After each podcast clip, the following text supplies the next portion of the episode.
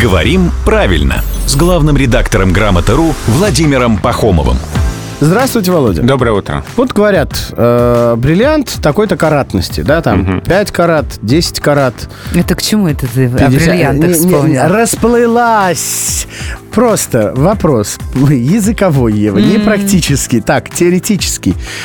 Карат или каратов, как правильно? Ну, лучшие друзья лингвистов — это Это? словари.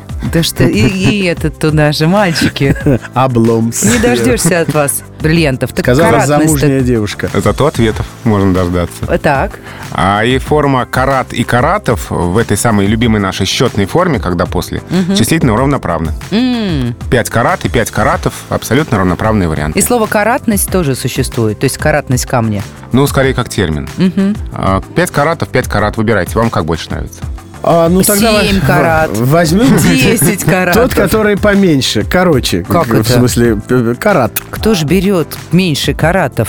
Тот, кто пытается на них сэкономить. Я пытаюсь сэкономить время для нас с тобой.